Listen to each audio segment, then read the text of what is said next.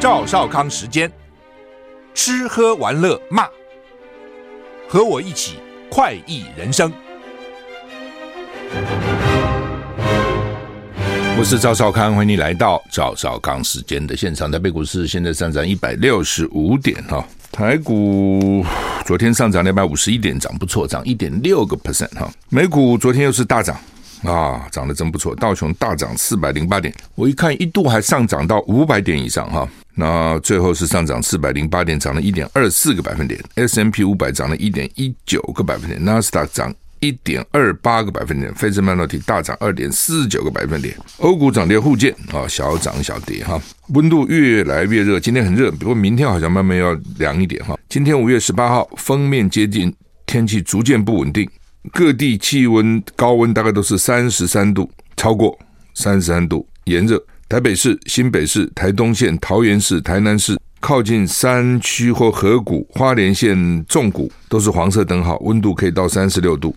你看，就是新北市、台北市、台东县、桃园市、花莲纵谷啊，台南靠近山区或河谷地方都温度可以到三十六度。台东县还有可能发。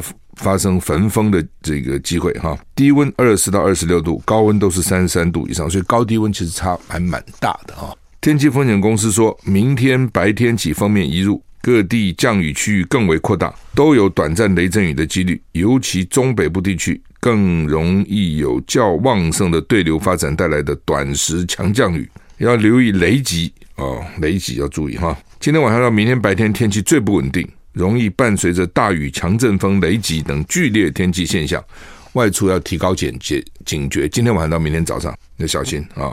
呃，还不是今天晚上到明天早，今天晚上到明天白天啊，还还不只是早上哈。这个周末锋面会减弱啊，然后呢转西南风环境啊，风从西南部吹来，所以迎风面的中南部清晨有些零星阵雨，傍晚对流会消散。周末安排山区外出活动。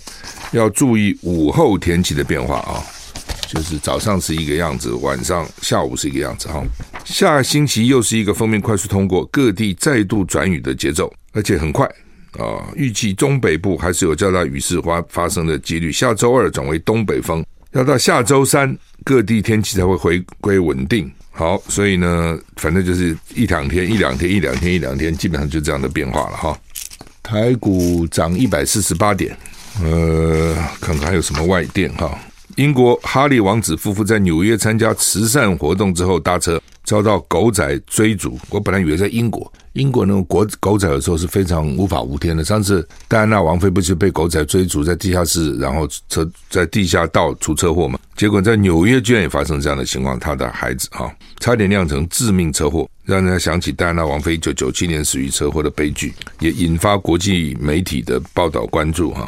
法新社引述发言人哈利的发言人的声明说，哈利跟他的太太梅根在纽约市卷入一场差点酿成灾祸的汽车追逐。当时梅根梅根的妈妈拉格兰也在车上。发言人说，无情的汽车追逐持续超过两个小时，几度差点碰撞，还波及路上其他驾驶。行人跟两个纽约市警察局的警员。声明强调，公众人物会引起大众一定程度的兴趣，但不该以任何人的安全为代价。英国 BBC 报道，事件发生在哈利夫妇周二出席纽约女性远见奖颁奖典礼之后。纽约警察局证实，发起一起涉及哈利跟梅根的事件，也说许多摄影师让交通变得困难，没有人在事件中受伤或被捕。据指出，这场追逐涉及六辆汽车。鲁莽驾驶行为包括闯红灯、行驶在人行道、阻挡动作、在单行道倒车，以及在驾驶时拍照，好像看那个电影《飞车追逐》一样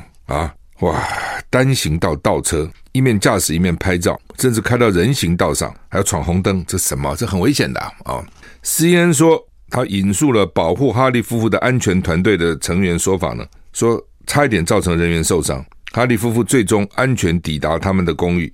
但受到了惊吓。纽约市长亚当斯批评整起事件既鲁莽又不负责任。白金汉宫则说不会对此事发表评论。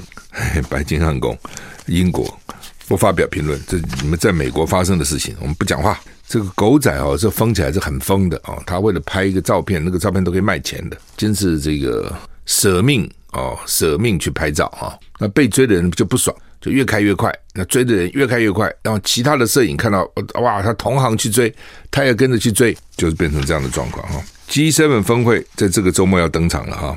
BBC 报道，日本周末将举行 G7 七大工业国集团的峰会啊，七大七大工业国集团峰会。那因为台湾的紧张局势加剧，中国大陆日益强硬的态度正在重塑日本扮演更关键的角色啊！昨天我看还有一个报道是说呢，打得赢打不赢就看日本，就光靠美国不行，日本要不要加入？美国总统拜登马上要到日本去了，出席 G7 在日本的峰会哈，好像在广岛。拜登说他将跟中国大陆国家主席习近平谈话，但拜登没有说明是什么时候。他们光要通个电话，好像都很困难哦。美国拜登一直讲说会通话，会通话。一直通不了话啊，B C B B C 报道，日本那霸空军基地的例行演习呈现出新的紧迫感。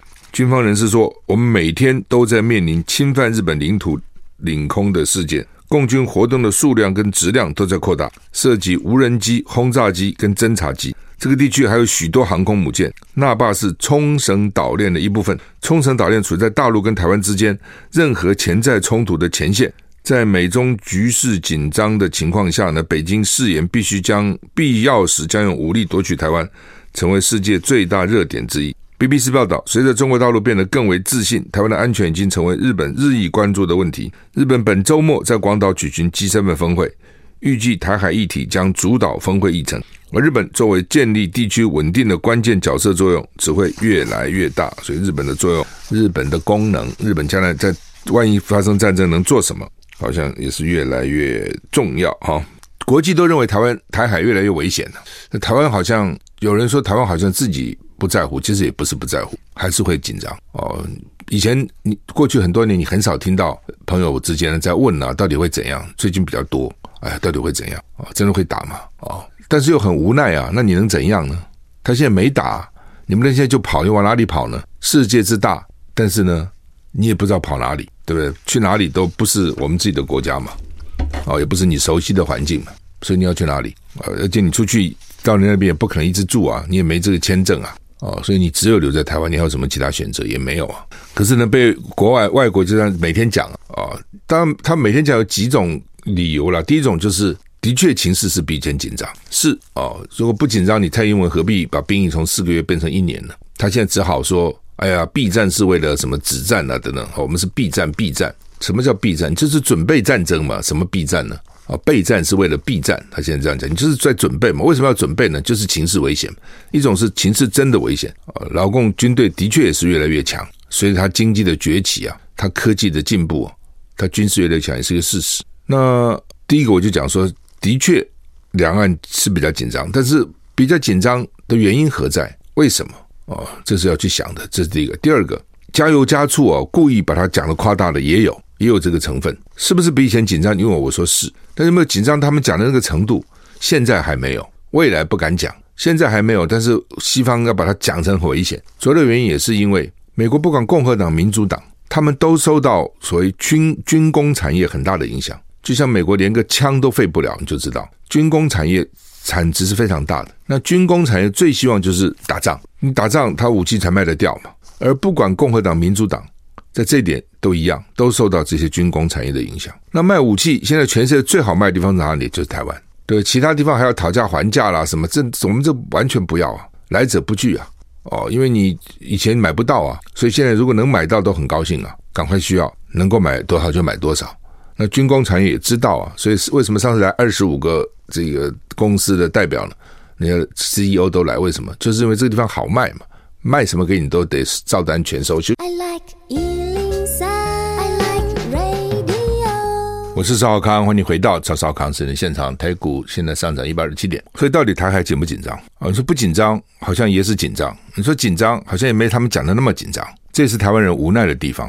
那加上西方不断的炒作，你不要开个 G7，它在广岛，那台海变成它最重要的议题。其实对 G7 来讲，台海不应该是它最重要的议题啊，因为现在经济议题很还是有很多问题啊。俄罗斯、乌克兰在打仗，能源的问题、粮食的问题，美国的这个财务快爆表的问题，这个都是问题啊。其实经济有很多方面的问题可以讨论了哦。整个世界的经济都开始走缓哦，然后呢，升息的问题、通货膨胀的问题，那个才是攸关每一个人的。但是现在说台海议题就变成一个显学，你知道，好像只要提到这个，媒体就在报道。那所以政治人物就跟着起哄，到台湾来打卡啊，来蹭一下台湾，哎，这个政治身价就高了啊。当然，你台湾可以说，诶，台湾什么时候变成大家这么看重的地方？那从另外角度，真的这个真的好吗？有时候我还觉得宁宁愿你看不到我比较好，不要每天盯着我看哈。好吧，反正就是我认为还是明年选举了啊。如果民进党赢了，大概这真的很危险，台海就是会变得更危险。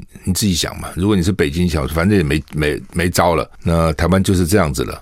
也不可能转变了，只会越来越越往分离的道路上走。嘴巴虽然不讲，是实质作作为都是这样。那如果是国民党当选，我觉得就会好很多了。哦，这个情势会比较稳啊。那当然也有人讲说，时间拖下去到底怎样？拖下去，那你不拖，你又怎样呢？你现在要摊牌解决吗？哦，很多时候，所以以拖待变呢，你拖下去，也许峰回路转都有可能的。大陆也会变嘛，大陆也不可能都不变。那你现在问题是你现在摊牌有什么好呢？所以很多时候，你问我，我觉得与其现在摊牌，还真不如拖下去。那你不要让北京完全失去希望，至少让他看到一一点点的光亮。就是第一个，你不会跑，你不会去赌；第二点呢，将来大家会以后到底会怎样？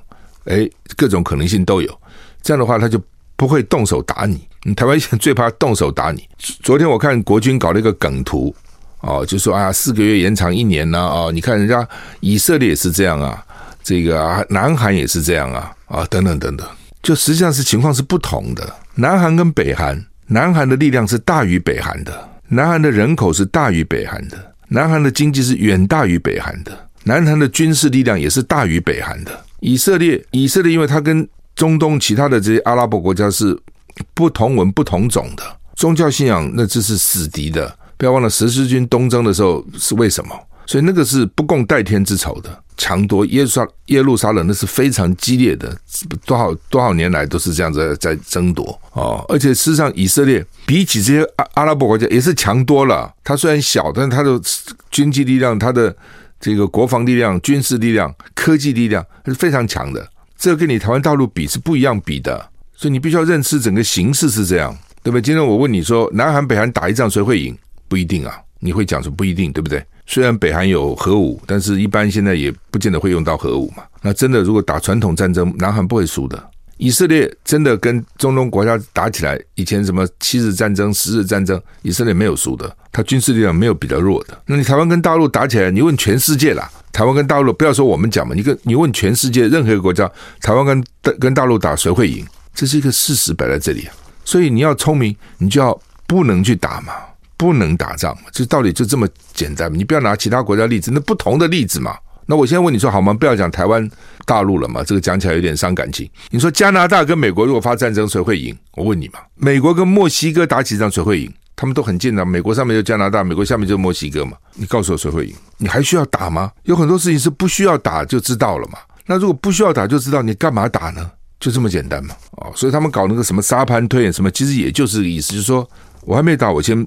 推一下看看到底谁会赢谁会输，赢是什么状况，输是什么状况。那如果说我能够能够一拼，还有在打头，那也可以打吧。如果你打头都没有，那你干嘛呢？甚至乌克兰跟俄罗斯都还可以打一下，为什么？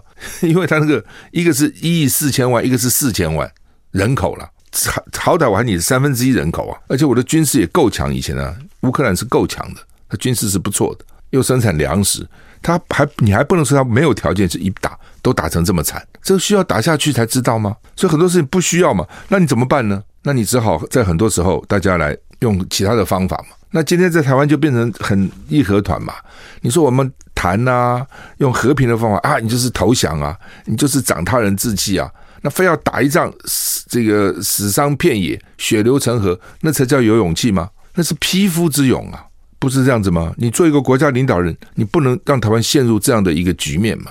这么简单的道理都不懂吗？你到路上随便抓一个人，匹夫匹夫，他都懂这个道理的。但是为什么？因为他没有什么政治的利益嘛。当你到了国家这个领导阶层，这个阶层他是有政治的、有政治利益的哦。尤其我们这种总统制，权力太大了，赢者全拿，输者什么都没，所以更要要想尽办法要赢。休息再回来。我是赵少康，欢迎回到赵少康时间的现场。台北股市涨一百四十一点啊！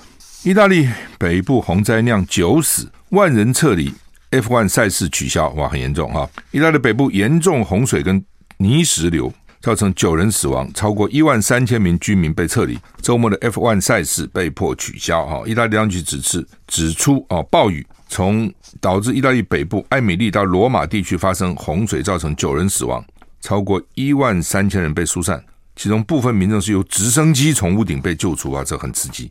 BBC 报道，十四条河流决堤，淹没了二十三个城镇。有地方首长指出，现在当地面目全非。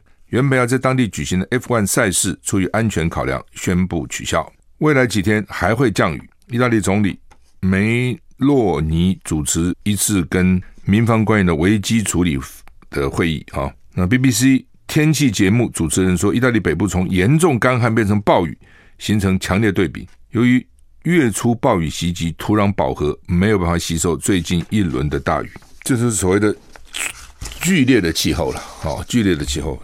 就是目前的情况就是这样哈，就是非常极端，那怎么办呢？就是这样哈。意大利哈，威尼斯，威尼斯很好玩嘛哈。那尤其那个威尼斯市中心贵的个要死哈，旅馆非常昂贵。我们通常参加旅行团都是远离那个中心的啦，都住在很郊区的，所以你光从郊区坐游览车到市区都要很长时间。为什么？因为市区太贵。那我刚好有朋友呢，前几年就刚好他们就到大概到意大利看那个双年展啊什么，然后就住在那个市区里面，这不是意大利了，就是那个反正就是热闹的地方啊。结果呢，下大雨啊，像威尼斯了啊，想起来是威尼斯双双年展在威尼斯的市等于中中心，我们常常到威尼斯一定会在那个什么一个广场中间去看一看嘛，然后就走了嘛，就不会在那地方住嘛，那边有几个旅馆贵的个要死啊，那人家就我我那些。几个朋友环境不错，就住在那个旅馆。结果下大雨，好惨！从旅馆被疏散出来，穿个光个脚或者穿个雨鞋，拿个雨伞，被我笑。我说：“你看看，花这么多钱去住 好旅馆，就居然变成这样子，这么惨了，很惨了，跟落难一样哈，就这么惨。所以旅游有的时候，不过当然，你后事后回想起来，这这肯定是个乐趣。可当时一定觉得很惨了，很可很惨呐啊！”温室气体加上圣婴现象，联合国警告未来五年历史上最热。温室气体加上圣婴现象导致地球表面温度飙升。联合国周三警告，二零二三到二零二七年即可确定将是有记录以来最热的五年。哇，还有多热啊！联合国气象世界气象组织 World 这个 Meteorological 哈。Organization 表示呢，就 WMO 哦，全球气温很快将超过巴黎气候协定设定的气限制不超过摄氏一点五度的目标。当时是说不能超过，比如工业革命那个时候的这个一点五度了哈。有三分之二的几率将在未来五年中的一年发生，啊，不要说未来多少年的，未来五年中的一年可能就已经超过了。世界气象组织表示，二零二三到二零二七年的五年当中，有六十六趴的机会，至少一年的全球地表年均温将超过工业革命时代以前水准的一点五帕一点五度。所以他们要这些科学家啦等等，他们希望怎么样？工业革命时代以前多少度？然后呢，现在不要超过一点五度，就是我们的目标。因为你超过太多，你就为地球暖化嘛，啊。那会造成很多的温室气体效应，很多问题了哈。这将对人类的健康、粮食的安全、水源管理以及环境造成深远的影响。我们必须做好因应准备。这是联合国世界气象组织讲的哈。为什么哈？就是人我们这样想哈，工业革命以前哦，人就是土法炼钢嘛，都靠手啊去挖，等等愚公移山，几个世代这样挖嘛。现在这么三天就给你挖完了，愚公前面那个小土丘，怎么还要考几代嘞？啊，为什么？因为这个动力来了，引擎啊，瓦特发明蒸汽机啊，对不对？其实到现在为止，你现在的引擎、汽车的引擎、工厂的引擎、工厂的这个马达等等，跟瓦特时代蒸汽机原理是差不多的，就是那个样子，有个动力，然后然后转转转转转带动，然后你到最后到机器，你可能是往复运动，你可能是上下运动，你可是旋转运动，反正都是一样的啊。所以我们学机械最好是，虽然现在有 AI 啦，有电脑，其实基本原理没有太大变化。有些有些科学，有些工程，哇，天翻地覆的改变。我觉得机械土木还好啊，就是你但一旦学了，到工厂去，大概就是就是就是这些。我到任何工厂一看就知道，你这个动力从哪里来，然后最后是怎样，差不多的。那但是呢，因为瓦特方面的蒸汽机，因为引擎，因为工业革命，所以污染就增加了。以前还有汽车呢，马车有什么污染呢？最多马一些排泄物，对不对？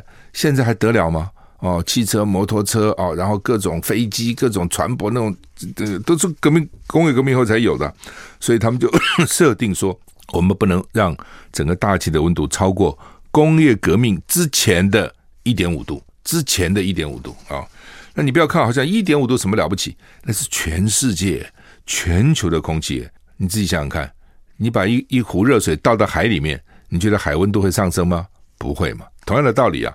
好，就是说，因为它太大了，所以你要上升一点五度，那是非常大的一个能量哈。有记录以来最热的八年，全部都落在二零一五到二零二二年，记得就过去这八年。那说未来五年会进一步攀升这个气温，这蛮蛮讨厌的哈。路透社民调，六十一趴的美国人相信 AI 会威胁人类的未来。今天公布的路透社一一 Ipsos 民调。哦，Reuters 跟 Ipsos 民调显示呢，六十一趴的受访美国人表示，快速成长的人工智慧 AI 科技可能危及人类的未来。路透社伊普所民调发现，超过三分之二的美国人关切 AI 造成的负面影响。六十一趴认为呢，对文明可能构成威胁；二十二趴不这么认为；十七趴不确定。生命未来研究所叫做 Future of Life Institute 美国政策主任 Clan 表示呢，这表明大量美国人担心 AI 的负面影响。我们认为当前。类似于核时代的开始，哇！另外一个，当时核时代开始，他也很担心。现在又有一个新的担心，哦，你光担心核电、核能还不够，还要担。I like 103, I like radio。我是赵少康，欢迎你回到赵少康时间的现场。台北股市涨一百零二点，哈。好，《纽约时报》说，国民党征召侯友宜选总统，想要走中间路线。《纽约时报》报道，中国刺激台海紧张的时候呢，国民党跟北京往来有时成为包袱，所以呢，征召想要在两岸议题走中间路线的新北市长侯友谊参选总统，争取对北京怀有戒心的选民支持。报道中提到，中国国民党前两次总统大选失利，主张两岸加强交流是关键因素。北京对台湾步步进逼，所以选民担忧。国民党将重返执政的希望寄托在一位出身警界、受选民欢迎、在两岸议题上有如一张白纸的地方首长。报道写道：赖清德如果胜选，可能延续中国冻结两岸高层往来、台美关系紧密的局面；侯友宜如果胜选，两岸可能重启官方沟通管道，降低军事紧张情势，继而减轻台湾加强与华府往来的压力。前台北市长。柯文哲或参选提名总统，形成三强鼎立的态势。但是《纽约时报》通篇没有提柯文哲，好吧？这个华尔华尔街报道，国民党征召参选总统的侯友宜，对各党支持者都有吸引力，但在处理攸关台湾前途的地缘政治议题上，经验有限。报道提到，侯友宜为本省籍，有别于国民党许多高层。他接受征召后发表谈话，国台语交互使用，反映在台湾人的中国身份认同降低时，重视在地文化。但他欠缺与北京华府交手的经验，多半回避在总统大选中关键的两岸议题上表态，直到最近才在新北市议会接受咨询时回应，值得观察。这《纽约时报》跟《华盛顿邮报》对于国民党昨天征召。侯友谊的一些报道跟评论哈，那今天《中国时报》、《联合报》头版头也都是这个新闻啊。《中国时报》侯友谊高喊政党轮替救国家救台湾啊，朱立伦预告五二零将由侯侯侯友谊带领立委参选人蓝军县市长共同团结誓师。侯友谊强调参选就要胜选，将破釜沉舟，大破大立，带给人民希望。郭台铭恭喜侯友谊提名。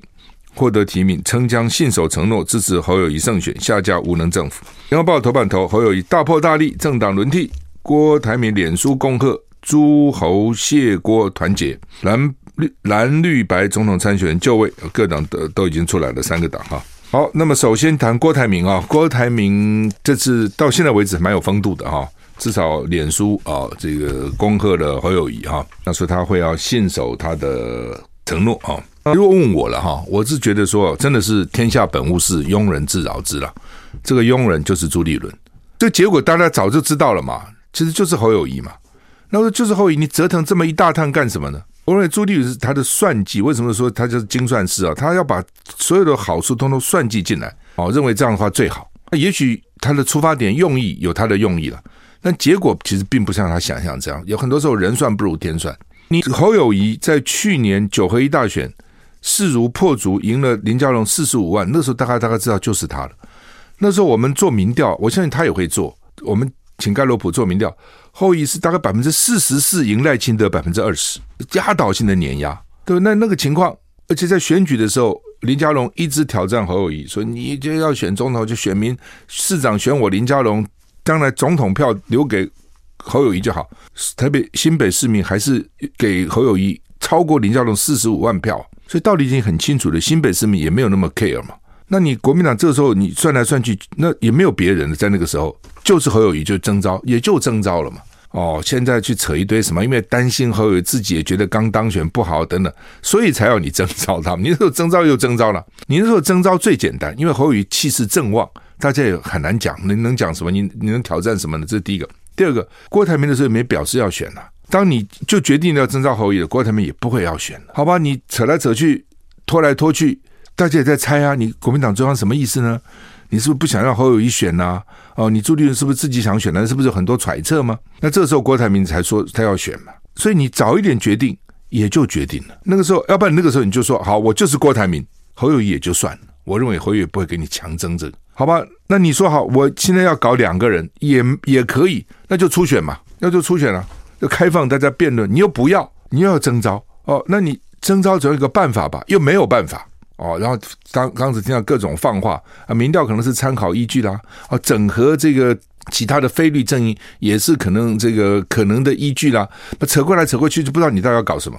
所以外面才各种谣言满天飞，那不是你自己造成的吗？这个对国民党有什么好呢？所以呢，民侯友宜民调就开始掉嘛，嘣嘣嘣嘣掉，掉从四十几掉至二十几，这谁造成的呢？你算来算去，有算到这一点嘛？啊，好，这是一个。然后好，现在搞了几个月，那郭台铭为什么会提出给他一个月？我不知道了。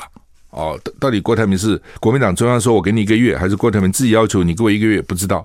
甚至郭台铭为什么要从美国提早一个礼拜回来，我们也不知道。哦，我在想，是不是当时党中央跟他有个默契？那不知道哦，就是说呢，这个在这种情况之下，当然从某个角度，如果你如果从谋略的角度把把郭台铭搞进来，从谋谋略的角度，他有他可能要的考虑。他如果担心说郭台铭呢，我不把你搞进来，你去跟柯文哲结合了。或是你自己参选了哦，所以呢，我就把你弄进来。弄进来以后呢，没有 一个明确的做法哦。然后呢，结果跟你讲说，你民调都输，县市长、立委你也输啊。然后给你郭台铭看。我们先不谈民调，县市长跟立委，当然口有余会比较有优势嘛。你自己想想看，他在政坛也也这么久了嘛，哦，也广结善缘嘛，人缘也还不错嘛，他当然有优势嘛。我们就要再。我是赵少康，欢迎你回到赵少康时间的现场。台北股市现在涨一百一十四点哈。我常常觉得哈，一个政党也好，一个政治人物也好，要开大门走大路，规则定得清清楚楚，办法定得清清楚楚，让赢的人觉得赢得光荣，输的人输得服气。然后呢，选民也看了觉得，哎，这是一个公平的一个提名，一个选举哈。那我不知道郭台铭会怎么想了。我如果是郭台铭，我心里是不服气的。你们给我这么短的时间，我就要冲上去。你要看的是我未来的潜力嘛。而不是我这个月嘛，假如我其实郭台铭这个月表现得不错啊，对不对？真的不错，办几场政见发发表，他提出的这个政见等等，其实还不错的。所以你再给他一点时间，他可能是会往上冲嘛，都有可能了哈。好，那现在不管，就是说，我们就观看到现在，我看到比如今天联合报的这个 A 三版说，国民党去找去找郭台铭、朱立伦跟他讲。说呢，他这个标题叫“国民党蓝综合评比侯侯友宜全胜”，哦，所以国民党没有黑箱。你再看看，说呢，国民党把十六份内参及外部民调，然后呢评比以后给郭台铭看，结果显示侯友谊支持度百分之五十一点一五，郭台铭支持度百分之四十八点八五，侯友谊赢郭台铭二点三个百分点，在民调统计上二点三个百分点等于没赢，你知道吗？因为他的正负误差都是正负三以上，换句话说。他在误差范围之内啊，而且你当时讲的不是只看民调嘛？我刚讲，你如果说要看县市长跟立委，侯友谊一定有优势的啦，因为郭台铭跟人没有互动嘛。郭台铭过去四年也没有表示他要选总统，他也不帮人家站台，私下有没有我不知道了，通通没有互动。当然跟侯友谊比，侯友谊是现现在又是新北市长，对不对？又有这么多资源，那侯友谊有优势嘛？所以你整个讲，说实话，你是一个不公平的一个竞争。那你干嘛叫郭台铭来搞这个？你认为郭台铭心里真的服气吗？郭台铭旁边什么宣明智这些人心里真的服气吗？只是因为侯友那个 柯文哲讲的不错，郭台铭自己话讲的太死，把自己给僵住了，对不对？那人家现在跟你讲说你民民调输啊，那你要怎么讲说我没输呢？郭台铭当然有很多优势了，哦，他有他的优势了。譬如说，如果要整合柯文哲，郭台铭是比较容易整合的。你如果不整合柯文哲，将来也蛮麻烦的。但是现在都不谈这个了嘛，现在就是给你看民调，说你看民调，我我做县市长民调，做立委民调，做一般民调，你就输侯友一些啊。那你认为郭台铭会服气吗？但他哑巴吃黄连啊，有苦说不出啊，对不对？那只有只有只有吞下来嘛。我的意思说，你从。你计谋，你可以这样把郭台铭搞进来，对不对？然后现在郭台铭也很难再跑到外面去，自己要选，或是跟柯文哲合作。计谋这是成功的，但是不好嘛？你何必嘛？你一开始你既然侯友谊就是侯友谊就是的，很顺理成章，很自然就是侯友谊，不必把郭台铭拉进来陪绑搞这一手。那你现在好搞这么久，你让支持。郭台铭人也不少啊，那你让这些人就不爽嘛？这些人不见得会去投柯文，当然他们现在是赌气了，说要去投柯文哲的，这些人可能不会去投赖清德了。那有一些可能投柯文哲，有一些可能就不投了。那有一些也许会回来投侯友谊，都会。但是何必呢？你不需要搞成这样子嘛？哦，好，那这是就是科这个这个朱立伦耍这个手段。朱立伦的问题是他耍手段，我们都看得清楚。你要干嘛？我们都知道。只要你手段厉害，耍的我们都不知道，那也就罢了。大家都看得出来，郭台铭看不出来吗？郭台铭作为当事人，这个寒天饮冰水点滴在心头，他会不知道？就你不需要这样嘛，你不可以不必这样嘛。然后你现在把侯友谊民调也搞得这么低，他现在要再重新再反攻上来，事倍功半。好，那再回头看侯友谊跟郭台铭谁比较可能赢？你问我，我觉得还是侯友谊比较可能赢，这个没有办法的事情哦。就是说形势比人强嘛，对不对？那哦，你说是不是侯友谊比郭台铭这个厉害？不是的。如果你问我说什么厉害，我比他们两个都厉害，那为什么不选？你知道，在这个形式形，在某种形式方面，谁最适合你自己清楚。在这样的选举。写下去，其实你就看《华盛顿邮报》《纽约时报》，我刚刚为什么讲他们的报道？他们有他们的观察。在台湾选到最后，就开始你卖台啊，不卖台，就搞这些东西嘛。你郭台铭有那么大的产业在大陆，对不对？你这个东西很难去说服别人，说我到时候关键时刻我不会受到北京的挟持啊逼迫，你很难。当然你可以讲说是他靠我，不是我靠他，这是你讲了。但实际上很你很到。打杀到那个关键时刻，又不分胜负，差一点的时候，这一点点都有很大的影响。侯友宜劣势是蓝军没有深蓝没有那么喜欢他，觉得过去啊他没有好好的这个不够意思啊等。但从另外角度，当深蓝没有那么喜欢他的时候，中间的选民也许就比较喜欢他。那现在你蓝军要想你是要不要赢嘛？你是要赢嘛？你不是赌气我喜欢谁不喜欢谁？马英九当时砍军公教的这个年终慰问金慰问金哦。就蓝军生气了啊，不投票等等，民进党执政了，他妈慰问金通通给你砍掉。你要想这个啊，你要想大的嘛。如果你的目标是要下架民进党，那你就要找一个最容易下架民进党的。郭台铭跟侯友宜谁比较容易下架民进党？你问我，我认为侯友宜比较容易下架民进党。好，至少你给很难给他戴帽子嘛，这个很重要。你看上次选书不就是什么香港反送中事件啊？之前什么周子怡什么的，这这都都会影响到嘛。你很难给侯友宜戴帽子嘛。